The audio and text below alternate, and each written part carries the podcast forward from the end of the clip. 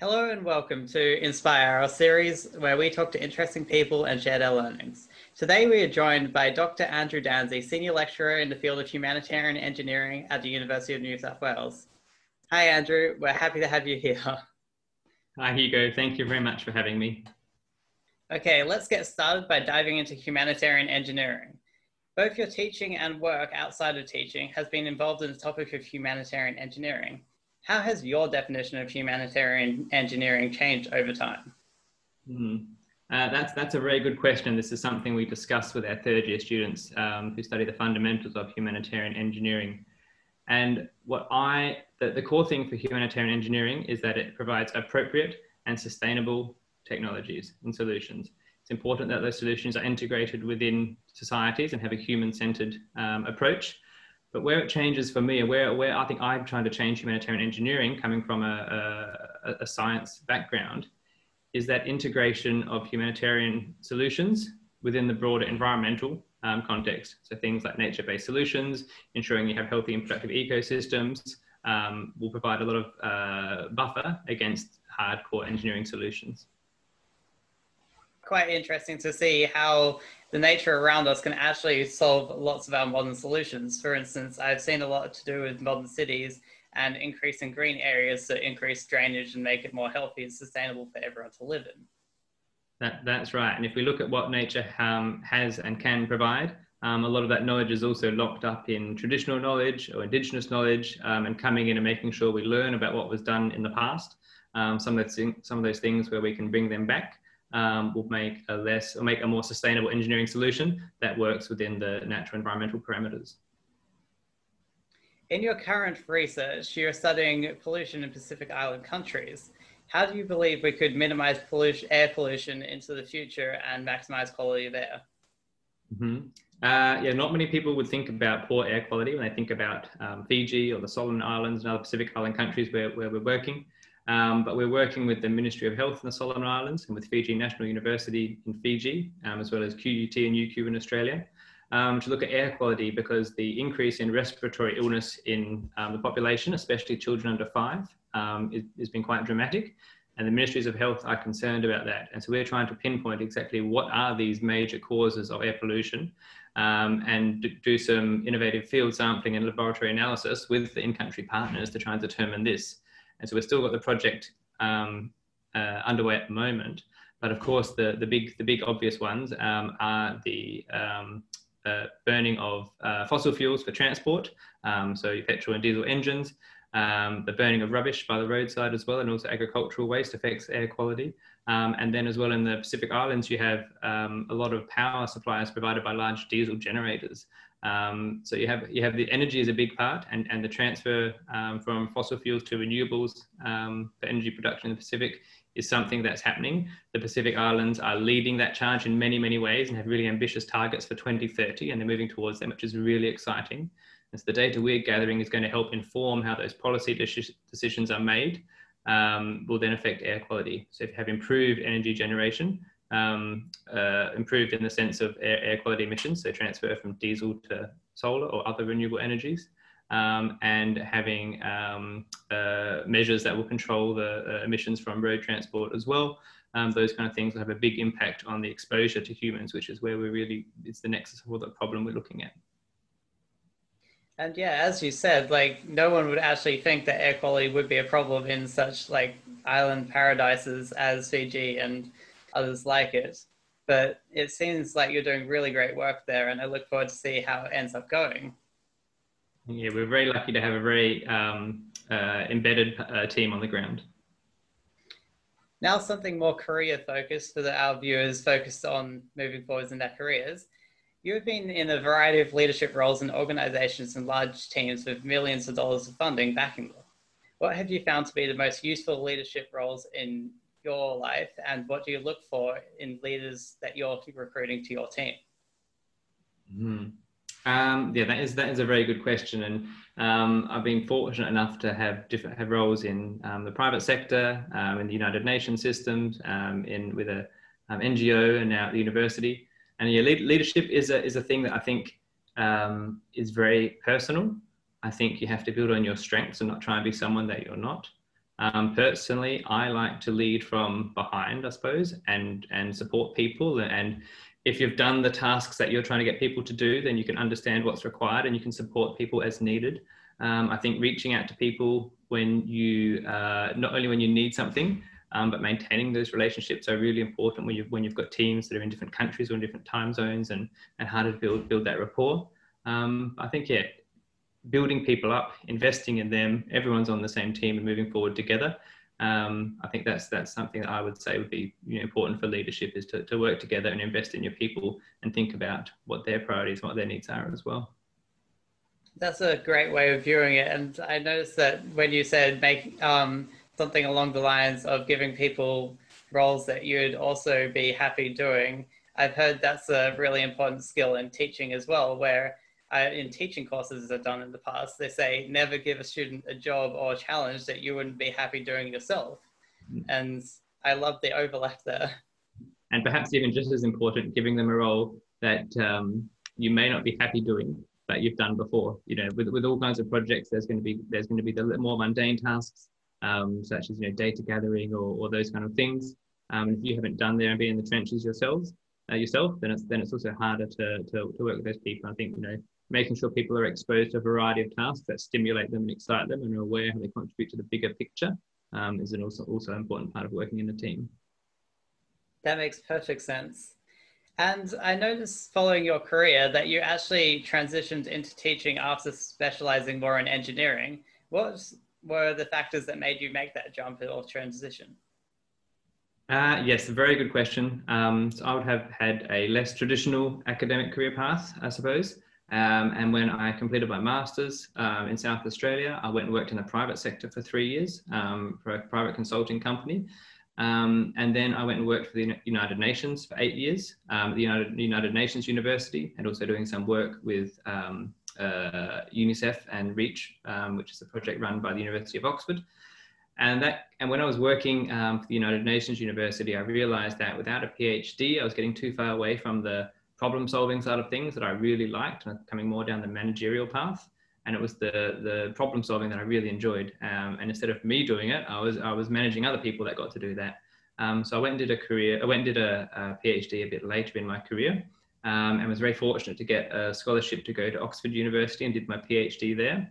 And that's where I was exposed to teaching. Um, teaching is not something I thought I would have um, enjoyed or never been on my radar really but being in that system and having the small tutorials that are part of the undergraduate degrees at, at, at Oxford, I was, I was in a post, postgraduate, just really enjoyed working with the, the younger generation that had all these ideas and had all these new ways of looking about things that I hadn't considered um, and really, really enjoyed the teaching and did as much as I could when I was there. And then after completing my PhD, I was stuck with having um, experience on one hand in the UN and the development um, sector, and then on the other hand, uh, a PhD um, in environmental science and earth system science, um, and how to best combine that. And a university offers offers that chance, and UNSW is doing some really exciting stuff in the field of humanitarian engineering. So I'm really fortunate to be able to come here and uh, uh, be a senior lecturer in humanitarian engineering. Um, and part of that is the teaching um, of the students that are interested in this space. So I'm really lucky. I get the students in their third and fourth years that have already um, got the engineering basics. They're coming to this course because they want to do it. It's not a requirement. So I get to meet a lot of really interesting, really passionate students, um, which is wonderful. I found that in higher years as well, because once you get through all the traditional courses which are compulsory, it's so strange to be able to choose your courses and be like, this is actually what I'm going to be ending up doing in my career and everything like that. And it's such an interesting transition. What advice would you give to someone who is moving into the teaching field like you did? Um, if you're moving into the teaching field, I think yeah, get experience helping out with demonstration and things like that as you can. Look for support roles to be a teaching assistant. I did that as well um, for a master's degree in the UK. Um, if you do want to teach, it's all about being an effective communicator um, listening both ways. I really like um, active learning, where it's not just here's some slides and then memorize them and write an essay, but trying to embrace, uh, trying to embed the um, students in a situation where they're exposed to the real world problems. Um, we've got students currently working on a project in Uganda with a charity um, over there, the Love Mercy Foundation, and other students working with the Nepalese Development Research Institute um, as well as part of their course here at UNSW. Um, and working with these real world partners that have set these problems for the students to work on as part of a project based learning is something that you just can't convey through textbooks or slides or those kind of things. So really the active learning is something that I would encourage them to also look at and, and work on. It's so great to think that you can make such an impact still while learning your degree and not even having graduated. Another question I was wondering is what changes have you seen in the teaching space in modern era? Um, so changes, I suppose, of course, most recently, it's all everything's gone to online very quickly. Um, so that's a change now is the ability to to work, you know, have your part-time job during the day and attend the lectures in the evening. And that's something that can be very difficult from both the teaching and the learning side of things because you can't ask the questions, you can't have that discussion in class. Um, and that's something that is also a bit more difficult even when you go online as well. Um, it's much easier to have a discussion in a classroom than it is um, over Teams or Blackboard. Um, that's a challenge I, I would see. Yeah, I completely see that. And having like being a tutor at the moment and a student at the moment, you get to see it from both sides. And it's such a huge jump that we've been through in the last six to eight months. Like it's been insane just seeing everyone transition to online and yeah. seeing people thrive in online, which yeah. is amazing to see. And there's so much learning and so much experience that happens at university outside of the classroom as well. EWB being being um, a perfect example of that, where you have your community of like-minded people coming together on the university campus and, and um, uh, working on problems or talking about projects. Um, so you would probably be experiencing that as well, I assume. Yeah, it's been very interesting with EWB trying to connect with our audience while not being able to physically be with them and discuss concepts with them. And so we've been, yeah, tra- facing that transition as well, which has been an interesting learning path. And this has actually come out of that. Mm-hmm. Yes. So, do you have any questions for us? Um, I would, yeah, I would like to ask you a question actually. Um, I was thinking when think, preparing for this interview and about what the key things um, were for humanitarian engineering and the challenges the world faced. As uh, one of the co-presidents of the UNSW EWB chapter, um, someone of, of the upcoming generation for us to hand the baton over to, what do you see as the biggest challenges and the things that you should and would be working on in the field of humanitarian engineering? Well, obviously, the UN Sustainable Goals would be a good starting step, but I think carrying over the work that's been worked on for the past couple of years would be the perfect starting point and finishing off that. For instance, working on wage inequality between developing and developed countries, as well as working on wage inequalities in the modern world and between different races, different genders, and other people in society we also do need to make sure everyone is fed globally in a sustainable diet that is healthy and make sure they can live long, prosperous lives, as well as working on the most, well, what should be the most worked on problem of our generation, which is climate change. And so that's what I see as what we should be progressing towards at the moment and what we are, in fact, putting our time into. Yes, yeah, that's that's that's great to hear. There's some really big challenges there, um, but yeah, you know, you have a lot of really amazing people um, around you, and and and the, the the future is is bright. Thank you so much for joining us, Andrew, today. It's been fantastic talking to you, and I really look forward to seeing what you work on next because everything you work on seems to be super successful and very helpful to the world around us. No, no, yeah, my pleasure. And yeah, thank you again for having me. And um, yeah, it's always, always a pleasure to be engaged with EWB and, and, and the students on campus as well. Thank you. Now I'll hand everyone over to Muskan and Ning for our recurring segment discussions of interest. Enjoy. Hi guys, welcome to this week's podcast. Um, I'm Ning Xin, this is Muskan, and we'll talk about fast fashion today. So fast fashion is made possible through mass production and large-scale factories. The fast fashion industry caters to a fast-shifting customer demands through a shorter time scale in supply chain management. It provides clothes that changes constantly with the trends and are also inexpensive. The fast fashion industry has a negative impact on sustainability, and it also pushes the smaller manufacturers and artisans out of the main market. Uh, some some of the common fast fashion companies we have today are H&M, Zara, Forever 21, and Boohoo. Since we need to make affordable clothing, it's very important for the material to be also inexpensive. An interesting fact is that we're buying 60% more than we were 20 years ago. Textile production is one of the most polluting industries, producing 1.2 billion tons of carbon dioxide equivalent per year, which is more emissions than international flights and maritime shipping. So one of the most common materials for clothing is polyester, which is a plastic derived from crude oil.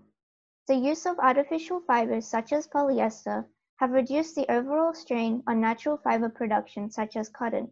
However, there are other negative impacts caused by this increased demand in the plastic clothing industry.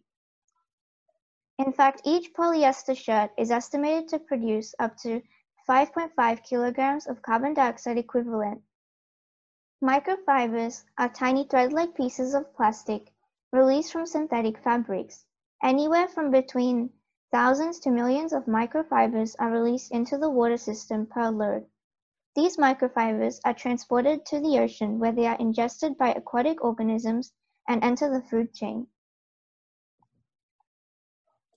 Although cotton is a better alternative to polyester because it is a natural fiber, it has many environmental impacts.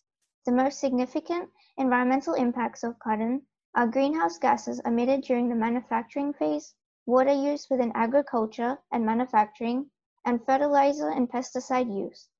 So I heard you talk a lot about carbon dioxide and greenhouse gases. So I'm thinking for all the fast fashion items that we dispose of, there must be like a lot of landfills and they probably have to burn it. And I'm thinking that that must also produce a lot of greenhouse gases. Yeah, it produces a lot. And also, when they burn it, a lot of toxins come out of the smoke when because of the plastics that are used in the fabrics. Yeah, it's really bad for like the health of people around it. Yeah. So like about landfills, since the fast fashion industry relies on cheap materials and they want to get out the latest fashion trends, I think most of the item will end up in landfills after the season is over because like they they keep on changing it. So it's really bad for the environment. And not only that we have to reduce the usable space for landfills, but we also are wasting resources. And that means we are re- creating unnecessary pollution and other environmental issues associated with the production and disposal of those clothing items. I think it was estimated that Less than 1% of the material that is used in the production is recycled within the clothing industry. So that must mean like all this stuff is getting burnt up and and producing those like toxic waste, not waste, toxic fumes, I guess. Yeah. That's like really and, bad. And it's like rarely you reused again. So like what was the point of all of the resources that went into producing it? Yeah. And the production like also like creates pollution and everything. So like it's also like really bad for the environment if we're wasting all that. Yep. I think recently like there's since like this issue has become a bit more widely known, um, there's a lot more concern about like fast fashion and sustainability of our clothing. So I've heard a lot of people are doing thriftings and like op shops are becoming a lot more popular these days. Oh wow, that's really cool. It's good to see how like through that we can reuse the material over and over again so yeah. that it yeah, the use of like all of the resources like it it balances out yeah because of the long-term use of the product. It's like that saying that a man's trash is another man's treasure. Oh, that's really good. Yeah. Right? yeah. and it's like you can focus on the quality of the product that way because higher quality clothes have a longer product life. So therefore you're reducing waste and resource use as you're not buying as often. Yeah. So reducing the amount of yearly purchases um, can lo- help lower the carbon footprint of all of these activities. Yeah, for sure. and and also avoiding clothes containing po- uh, polyester can be pretty challenging because it's like everywhere. Even in like the smallest of things they'll be like oh this has polyester in it. It's always like oh 10% this 20% that 50% polyester. So a good alternative is trying to find recycled plastic plastics that are used in fabrics instead. Yeah, I think we don't recycle enough. Yeah, like because recycled uh, plastic it uses less energy than the original production, and so it's Really? much cleaner that way. That sounds a lot better as well, because like we're not taking unnecessary resource from the earth and Oh yeah, yeah, like because we're just like cycling it around instead Yeah, of like yeah. taking more and more. yeah. We're using whatever we have. Mm-hmm. So whatever's left is more sustainable. Yep. Through continued use over and over. Yeah. Okay, I, I guess that's it for today. Um, thank you guys for listening to our podcast. We'll see you in another two weeks. Bye. Bye.